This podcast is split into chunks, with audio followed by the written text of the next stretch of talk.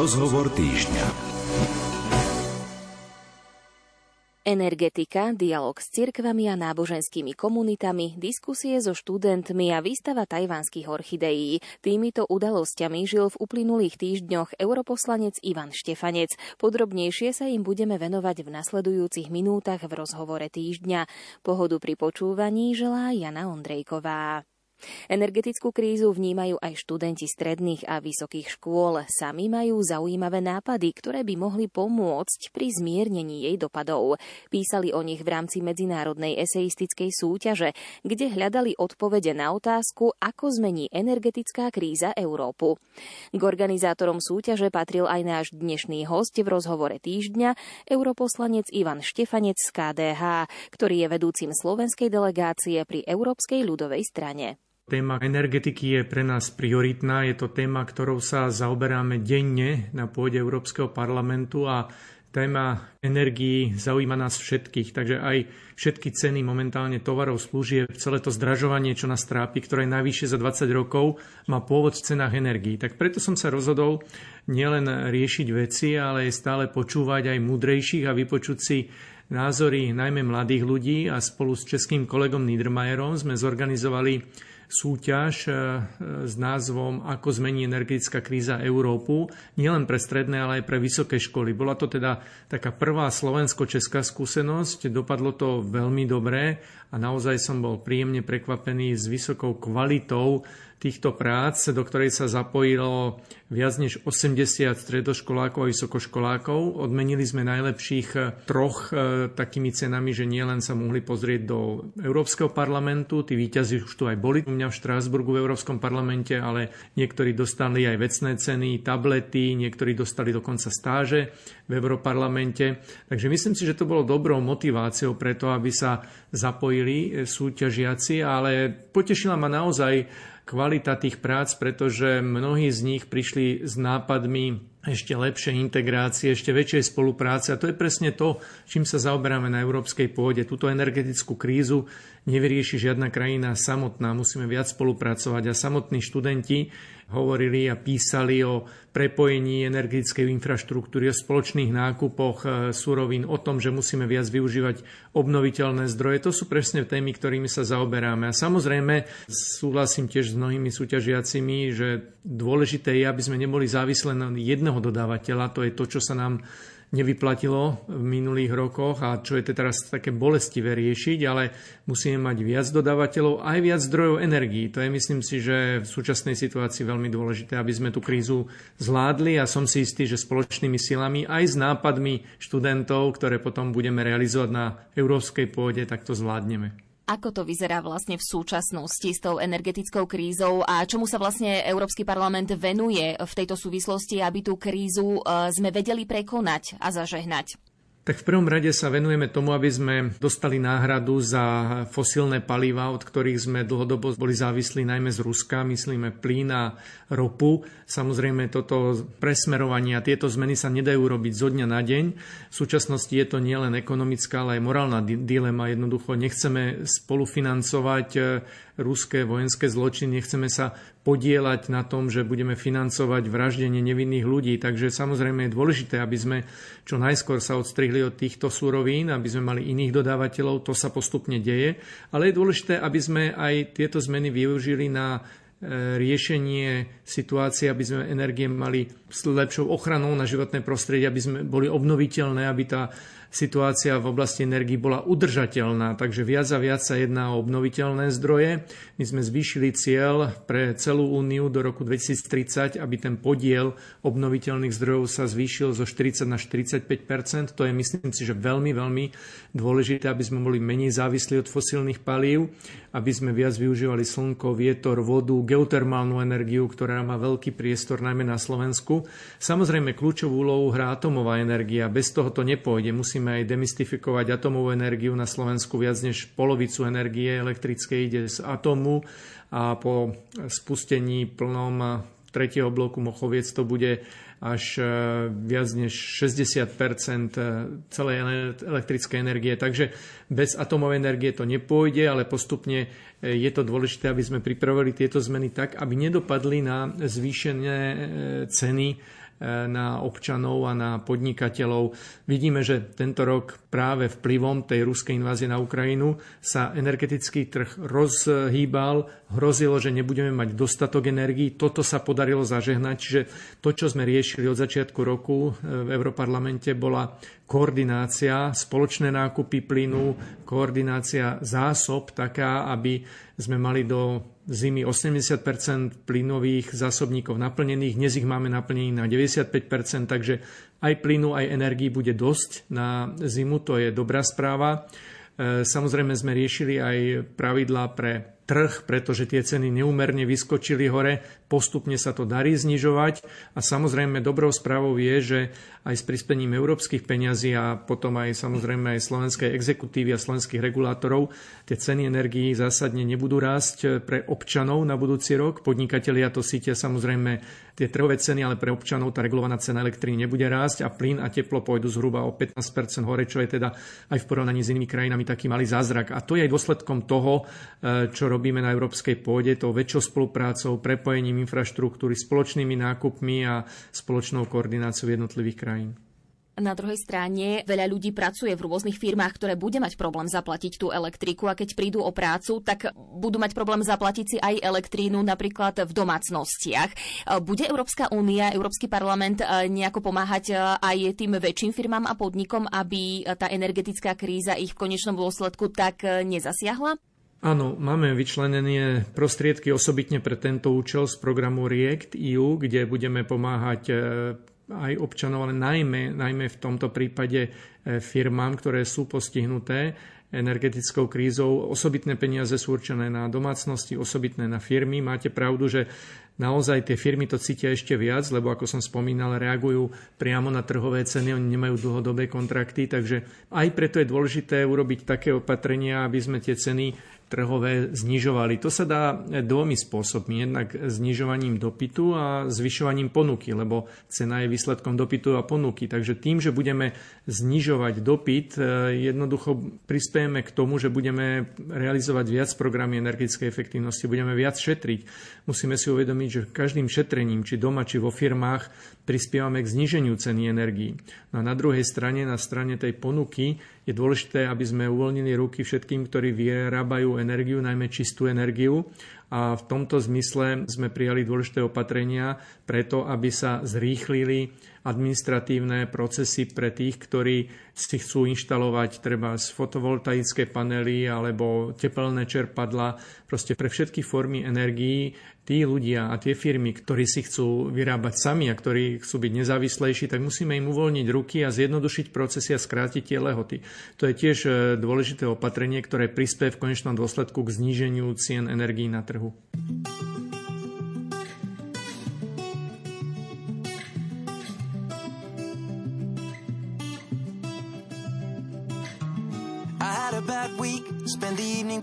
It wasn't that deep. You could see in my eyes that it was taking over. I guess I was just blind and caught up in the moment. You know, you take all of my stress right down. Help me get it off my chest and out. Into the ether with the rest of this mess that just keeps us depressed. We forget that we're here right now.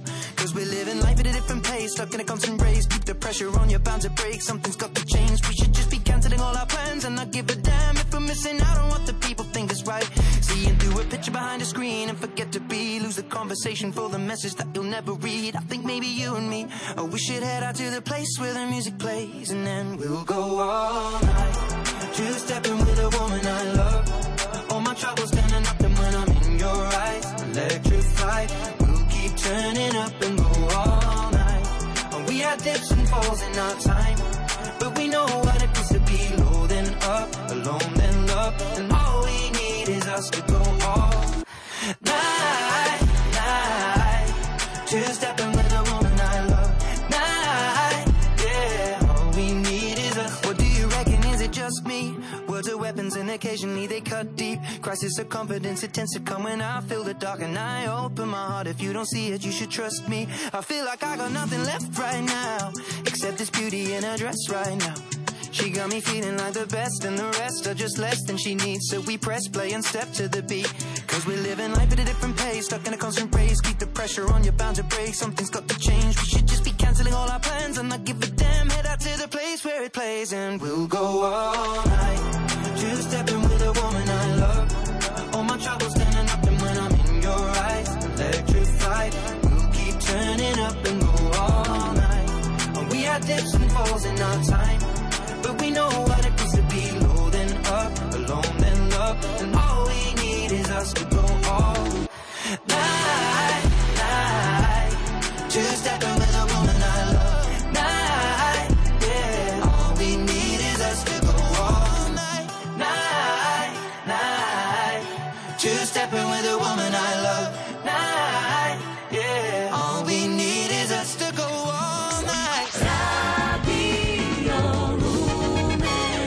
Pán Štefanec, spomenuli ste, že teda jadrová energia bude tiež takým základom, ktorú môžeme čerpať. A svojho času boli k tomu výhrady, chceli sme sa od jadra odstrihnúť úplne, alebo teda aspoň Nemecko. Mení sa to nejako?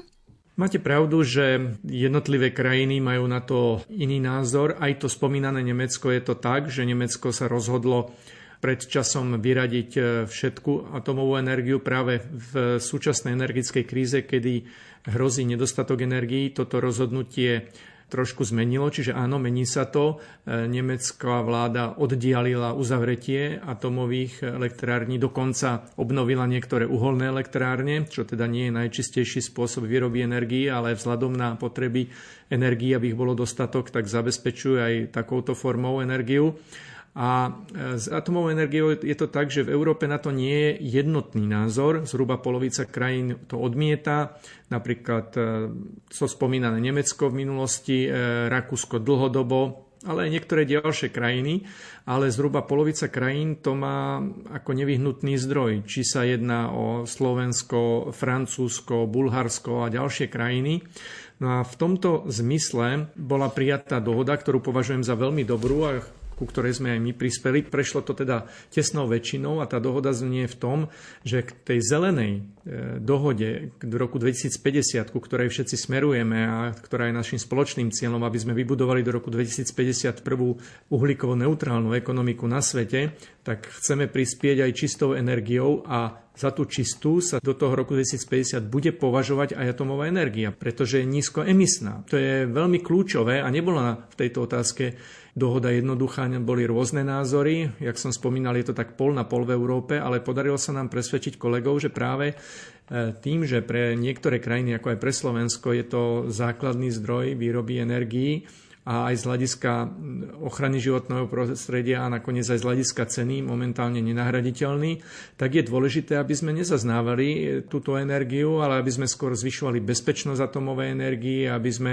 samozrejme vytvorili podmienky preto, aby energii bol dostatok, aby sme mali napríklad zase aj, čo sa týka paliva do atomových reaktorov, viac dodávateľov, aj na to robíme opatrenia ale z hľadiska slovenských záujmov je to dobrá správa, že Európa, tak povediac, omilostila atomovú energiu a akceptuje ju ako e, nevyhnutnú pre dosiahnutie e, cieľov zelenej dohody. Čo boli hlavné výhrady tých, ktorí nesúhlasia veľmi s atomovou energiou? Tie hlavné výhrady sa týkajú bezpečnosti a samozrejme sú ovplyvnení títo ľudia nehodami, ktoré sa stali s atomovými elektrárňami. Všetci vieme, čo sa udialo v 86. v Černobyle, kde bola najväčšia jadrová katastrofa e, v dejinách. E, posledná sa udiala v japonskej Fukushime, keď vieme, že ten primárnym dôvodom tam bolo, bolo tsunami, ktoré e, malo následne vplyv na chladenie reaktorov. Takže sú to nešťastia, ktoré samozrejme musíme brať do úvahy, ale práve Treba sa na základe týchto udalostí poučiť, e, zlepšiť bezpečnosť reaktorov, čo sa stále deje. Máme stále prísnejší dohľad aj na európskej úrovni pre e, jadrovú energiu. No a Viete, nemôžeme zase ísť proti novým technológiám, proti novým trendom, ktoré dokážu ľudstvu pomôcť. A osobne za taký trend e, atomovú energiu považujem. Vie byť dobrý sluha, samozrejme zlý pán, ale treba ju skrotiť a aby bola dobrým sluhom, tak potrebujeme stále tú bezpečnosť zlepšovať. A ten základný rozdiel, prečo jednotlivé krajiny alebo niektoré krajiny sa tomu bránia, je tá obava z bezpečnosti, čo samozrejme je téma, ktorá je dôležitá, ale pracujeme na nej a v tomto máme samozrejme najmä v krajinách, ktoré používajú atomovú energiu, takisto spoločnú koordináciu na zlepšení bezpečnosti v súčasnom rozvoji alebo v súčasných technológiách, ktoré máme k dispozícii, je vôbec reálne, aby sme mohli čerpať celú energiu z obnoviteľných zdrojov? Nie, nie je to reálne, to treba povedať e, na rovinu a preto sme s tými cieľmi e, skôr reálni. Hovoríme o zvyšovaní zo 40 na 45% do roku 2030 v celej únii, ako sme hovorili. A z hľadiska obnoviteľných zdrojov treba byť realisti a my máme síce plány a určité ciele na európskej úrovni, ale ako sa k ním jednotlivé krajiny dostanú, to je v kompetencii jednotlivých krajín. Jednoducho v južných krajinách je viac slnka, v severných viac vetra, takže v južnejších krajinách bude viac solárnych panelov, na severe viac veterných elektrární, na Slovensku treba viac vodných elektrární, viac geotermálnych zdrojov, ktoré sa dajú využiť. Každá krajina má iné podmienky a musíme byť realisti a preto je dobré, že ten energetický mix je na národnej úrovni a v súčasnosti nie sme v stave kedy môžeme všetko pokryť len obnoviteľnými zdrojmi. Aj práve preto tá atomová energia má nezastupiteľnú úlohu v súčasnej dobe a do roku 2050 určite bude, bude mať.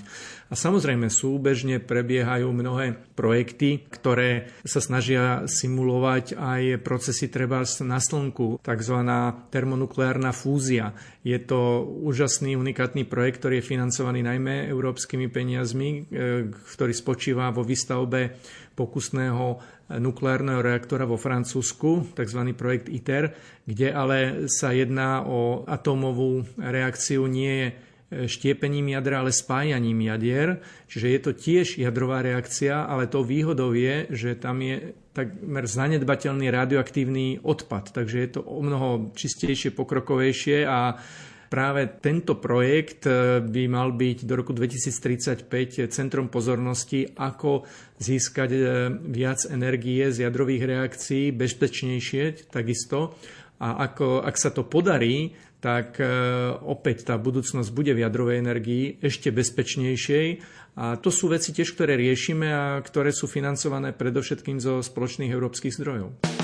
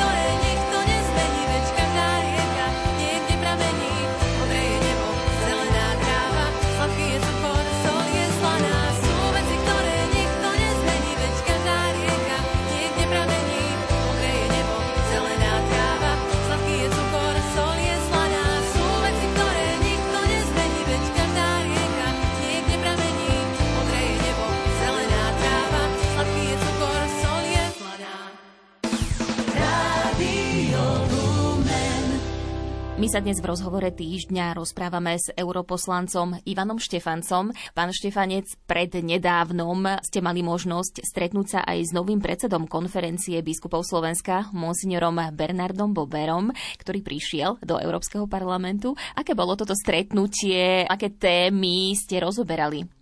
Áno, otec e, arcibiskup nás príjemne prekvapil, že nás navštívil v Európskom parlamente. Dlhodobo e, to pozvanie bolo na stole a som rád, že teraz bolo využité a že naozaj tá návšteva prebehla veľmi príjemne a úspešne. Tie témy Predovšetkým eh, boli o spolupráci, čo môžeme urobiť my ako verejní činitelia, ktorí reprezentujú pre všetkým kresťanov a čo môže urobiť on ako momentálne predseda konferencie biskupov Slovenska na Slovensku a aby, aby sme nadviazali určitú užšiu spoluprácu aj z hľadiska európskej legislatívy. Hovorili sme otcom arcibiskupom o tom, ako v vplývame na svojich kolegov, aké témy riešime. Sú to veľmi často otázky etické, ktoré sa týkajú sociálnej náuky cirkvi, či sa to jedná o podnikanie, či sa to jedná o digitálnu legislatívu, otázky umelej inteligencie.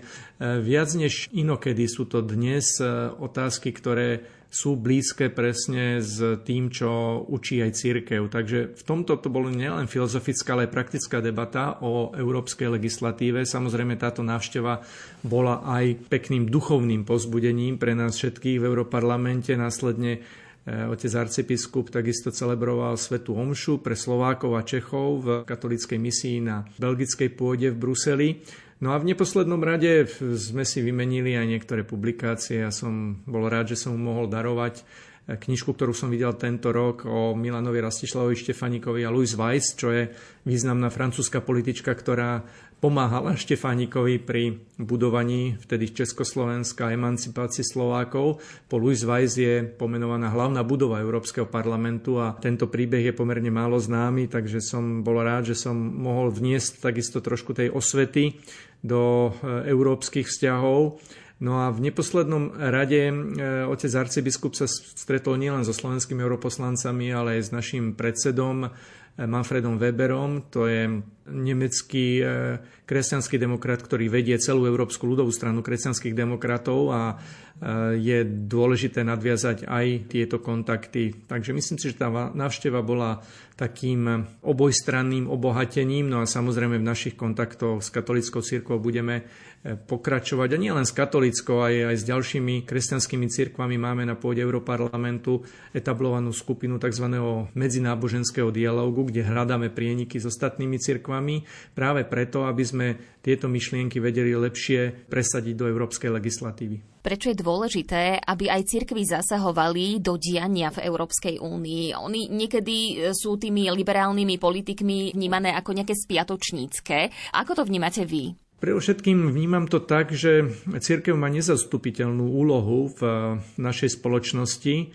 Veľakrát tá práca je neviditeľná, veľakrát e, robia prácu, kde napríklad štát zlyháva, či už je to pomoc tým najchudobnejším, či je to zdravotná starostlivosť, výchova ľudí, ktorí sú na okraji spoločnosti.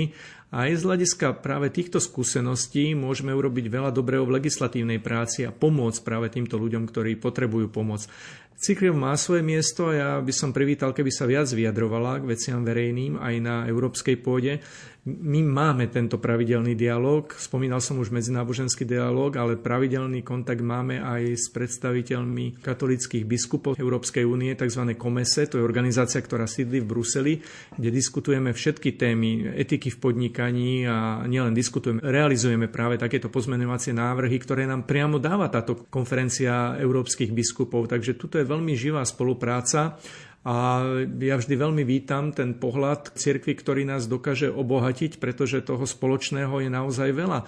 Veľmi mi záleží na tom, že aby budúcnosť Európy bola založená na myšlienkach kresťanskej demokracie. Celá Európa je postavená na myšlienkach kresťanskej demokracie, aj keď v poslednom čase, treba povedať, vidíme trošku taký úbytok eh, takýchto aktivít eh, na úkor liberálnejších tendencií, tak je dôležité práve, aby kresťanskí politici, ale aj církev hľadali spôsob, ako viac sa presadiť a aby ukazovali do budúcna ten smer, ktorý práve v tej mierovej forme Európy, čo bola základná myšlienka kresťanských demokratov aj cirkvi na začiatku európskych vzťahov, aby sme ich formovali v tom, že aj keď máme všetci svoje názory, sú to rôzne názory často medzi národmi v Európe, tak v konečnom dôsledku musíme hľadať cestu k sebe. No a hľadáme ju na základe pre všetkým hodnot, ktoré nás spájajú a to sú myšlienky kresťanskej demokracie. Takže veľmi často na túto tému v parlamente hovoríme a ja sa teším na ďalšiu spoluprácu s cirkvami, konec koncov v konferencii o budúcnosti Európy, ktorá prebiehala viac než rok. Aj na pôde parlamentu, aj na pôde Slovenska som inicioval niektoré podujatia, ktoré boli veľmi osožné a pomohli nám takisto v niektorých legislatívnych aktivitách určite budem v tom pokračovať.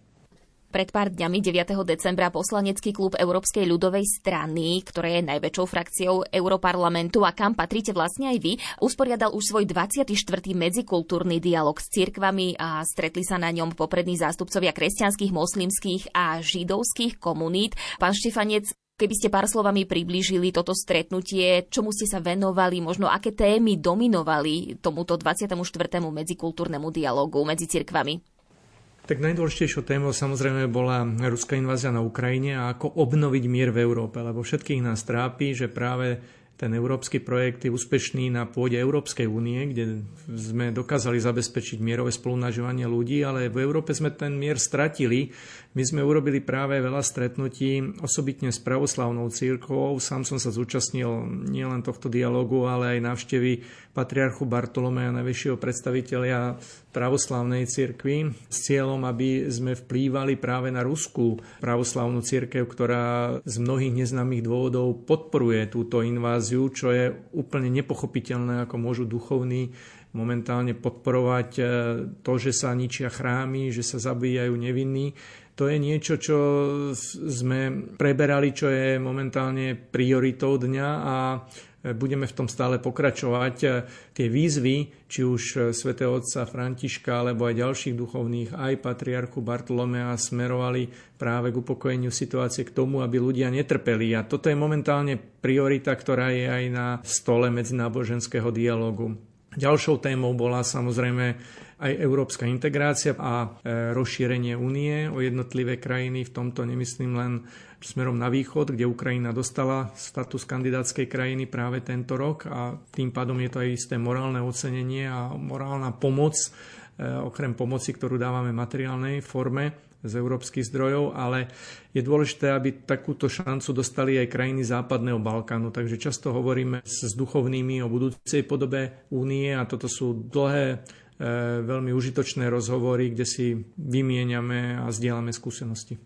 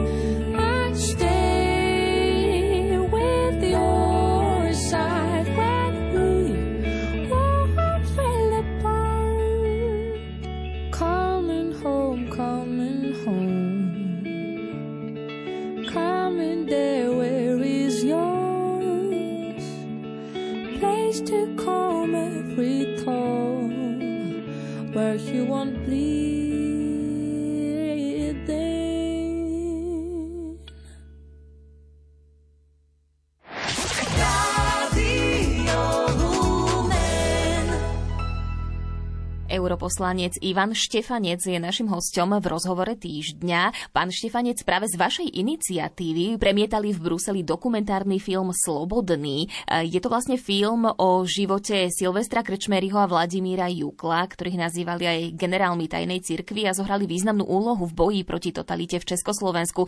Ako prijali tento film v Bruseli? Bol oni záujem? Prijali ho veľmi, veľmi dobre. Bol záujem o tento film a veľmi ma potešil ten eh, skvelý ohlas na tento film. Mimochodom, eh, samotného ma teší, že je to momentálne od uvedenia najnavštevovanejší dokumentárny film na Slovensku. Eh, sú to slovenskí hrdinovia, ktorých príbeh je dôležité si pripomínať, pretože to sú ľudia, ktorých životy by sme mali poznať, to sú ľudia, ktorých príbehy a konanie by sme mali poznať veľmi významne ovplyvnili koniec 20. storočia, veľmi významne prispeli k tomu, aby na Slovensku sme mali slobodu názoru, slobodu vierovýznania, čo nebolo samozrejmosťou do 89.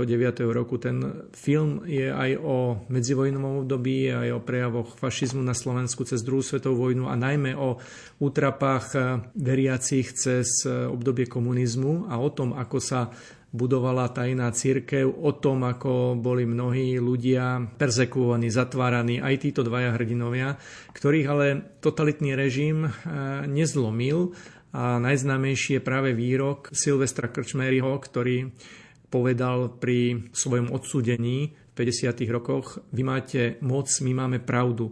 To povedal eh, predtým, než išiel do väzenia na mnohé roky a kde ho vôbec nezlomili. Aj z toho väzenia vyšiel taký, ako bol predtým a práve naopak, keď bol potom na slobode, tak začal s Vladimírom Juklom vytvárať akési krúžky náboženské, začal vytvárať aktivity v podzemnej cirkvi a tieto aktivity potom prešli až do podpisovej akcie za náboženskú slobodu, najväčšej akcie v tom čase svojho druhu v Európe a aj do sviečkovej manifestácie v 88., ktorej budúci marec budeme pripomínať už 35. výročie a to bola tiež obrovská akcia, najväčšia svojho druhu v Európe e, vzhľadom na protikomunistický odboj. Cirkev bola inštitúcia a spolu aj táto podzemná cirkev, to boli inštitúcie, ktoré boli najväčšími nepriateľmi totalitného režimu a veľmi, veľmi títo ľudia sa zaslúžili o to, aby sme mohli slobodne žiť. Myslím si, že ten príbeh je úžasný, je fascinujúci, inšpirujúci a veľmi odporúčam každému, kto nevidel tento dokument, aby si ho pozrel Veľmi oceňujem tú prácu tvorcov, ktorí pracovali viac než 10 rokov na tomto dokumente a dali dohromady všetky zaujímavé archívne materiály z Ústavu pamäti národa, ktoré by sme mali poznať. Je to užitočný e, dokument nielen pre všetkých ľudí, ktorí boli v Bruseli a bolo tam aj mnoho ľudí, ktorí neboli Slováci alebo Češi, ktorých to samozrejme primárne zaujímalo, ale je to aj dobrý dokument pre poznanie našej histórie pre cudzincov. Myslím si, že ten dojem bol veľmi silný a ten odkaz e, ľudí, ktorí sa nevzdali, je inšpirujúci aj pre nás všetkých dnes.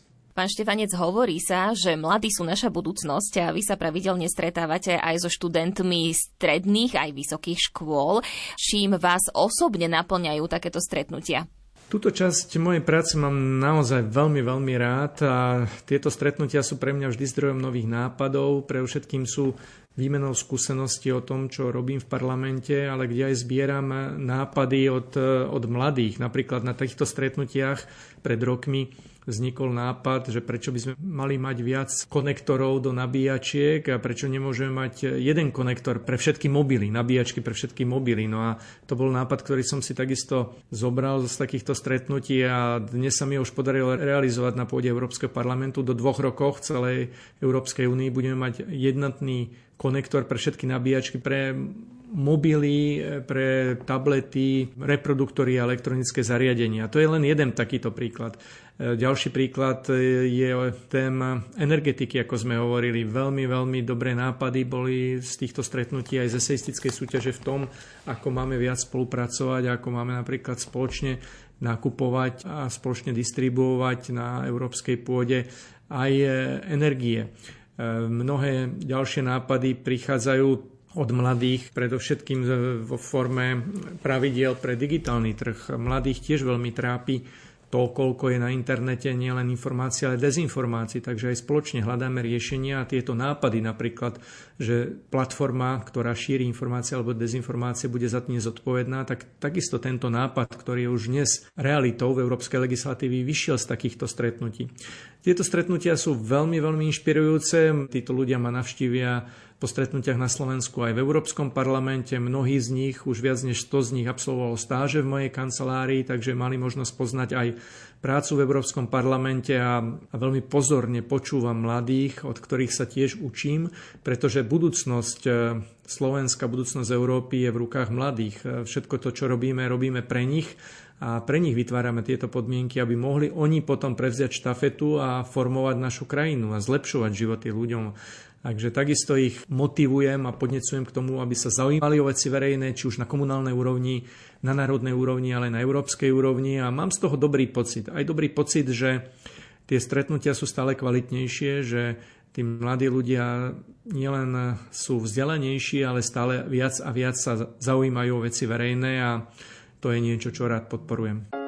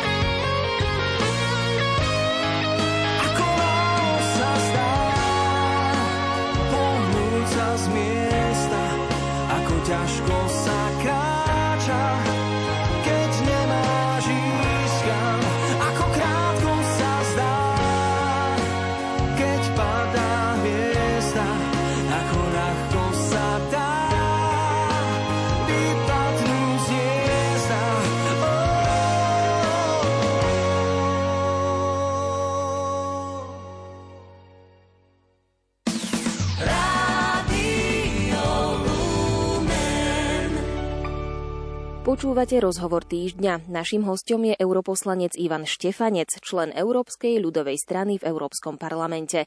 Prednedávnom sa mu podarilo zorganizovať výstavu tajvanských orchideí. Tajvan je známy nielen ako silná demokracia, ktorá je tiež mimochodom ohrozená momentálne zo strany e, Číny, ale je známa aj ako kráľovstvo orchideí. Tajvan exportuje svoje kvety do viac než 80 krajín sveta. Takže spolu s tajvanskými priateľmi som zorganizoval na pôde Európskeho parlamentu túto výstavu a všetci mali možnosť poznať, koľko druhov krásnych kvetov dokážu Tajvanci e, vypestovať. E, musím povedať, že to malo ohromný, ohromný úspech a všetci to chválili. Samozrejme, každá žena, ktorá išla okolo, tak sa zastavila, pozrela si. Tajvanci boli takí veľkorysí, že, že všetky tie kvety ktoré boli na výstave, tak rozdali potom nakoniec účastníkom. Samozrejme na všetkých ani nezostalo, lebo ten záujem bol obrovský, takže mnohé, mnohé kvety skončili po celej Európe, najmä u europoslankyň, ale aj europoslancov, ktorým sa táto výstava páčila. A zmyslom bolo nielen propagovať tieto krásne kvety, zmyslom bolo e, propagovať naše priateľstvo a spoločné hodnoty, medzi demokraciami a akými sú Slovensko, Európska únia na jednej strane a na druhej strane Tajván, pretože máme k sebe bližšie, ako by sme si možno mysleli. Zdieľame spoločné hodnoty, tiež e, chceme zlepšovať životy ľuďom, chceme, aby o budúcnosti rozhodovali ľudia, nie nejakí diktátori. Takže tá súčasná geopolitická situácia, ktorá nie je vôbec jednoduchá, smeruje viac k tomu, aby demokracie spolupracovali. Na jednej strane tie autokratické režimy majú k sebe určite blízko, k režimy, kde o životoch ľudí rozhoduje jeden diktátor, ale my ktorí veríme v silu demokracie, hlavne kresťanskej demokracie, ktorá je založená na slobode jednotlivca, na subsidiarite, na tom, že si musíme svoje veci spravovať sami, čo najbližšie k ľuďom a rozhodovať o budúcnosti vo voľbách, ktoré musíme chrániť, tie demokratické voľby, to je základ celého demokratického procesu, tak my máme k sebe veľmi blízko. No a to je aj príbeh nášho priateľstva s Tajvanom, čiže cez tie kvety a cez takúto formu, ktorá bola veľmi oceňovaná a populárna, sme skôr vyjadrili, že o budúcnosť demokracie sa musíme starať a že sme pripravení spolupracovať, aj keď geograficky máme k sebe ďaleko, ale rozumieme si a naše hodnoty zdieľame, takže v skutočnosti naše srdcia sú veľmi blízko. Naším hostom bol europoslanec Ivan Štefanec. Ďakujem za rozhovor. Ďakujem veľmi pekne za pozvanie všetkým poslucháčom. Krásny deň, e, požehnané Vianoce a všetko dobré do nového roku. Rozhovor týždňa pripravila Jana Ondrejková. Ďakujeme vám za pozornosť a želáme ešte pekný deň s Rádiom Lumen.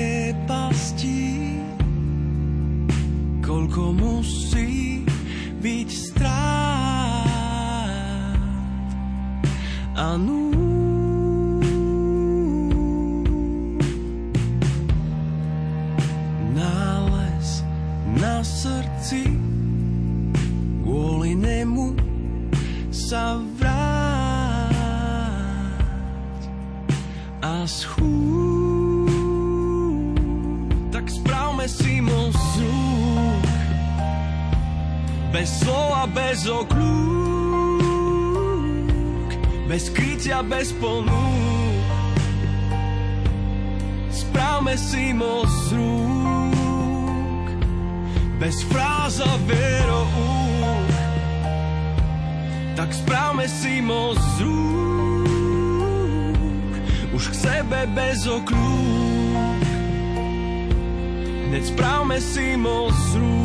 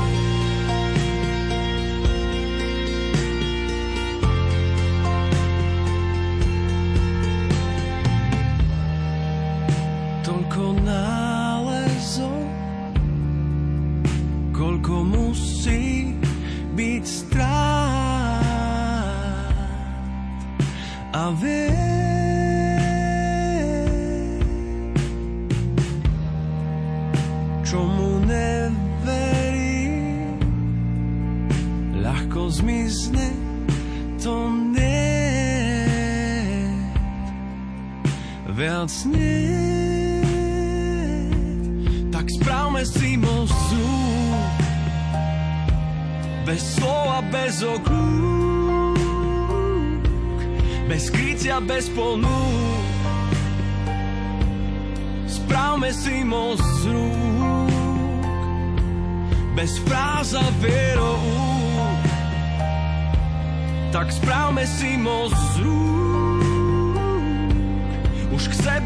Bez okľúk. Hneď správme si most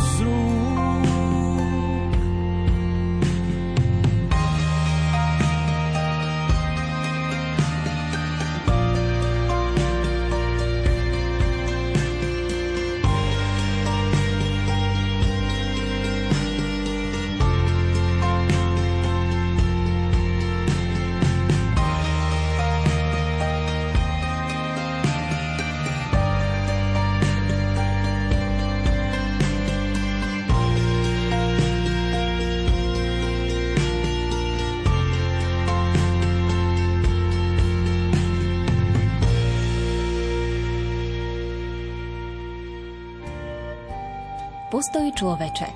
Zastav, zabrzdi na chvíľu. Necítiš? Nevnímaš? Je tu advent, príprava na udalosť milú. Počúvaj slovo, čo aniel ti nesie a v tichu zotrvaj. Pozdvihni zrak aj svoje srdce a hľadaj. Na nebi hľa hviezda svieti. To posolstvo pre nás, naše a ich deti. S chórom anielov zaspievajme Sláva Bohu na výsostiach každý. Nech nám táto pieseň hrá a spieva hymnu z lásky v našich srdciach navždy. Zamestnanci katolíckej rozhlasovej stanice vám prajú milosti plné a požehnané Vianočné sviatky a pokoj a pohodu v roku 2023. Vianoce s rádiom Lumen.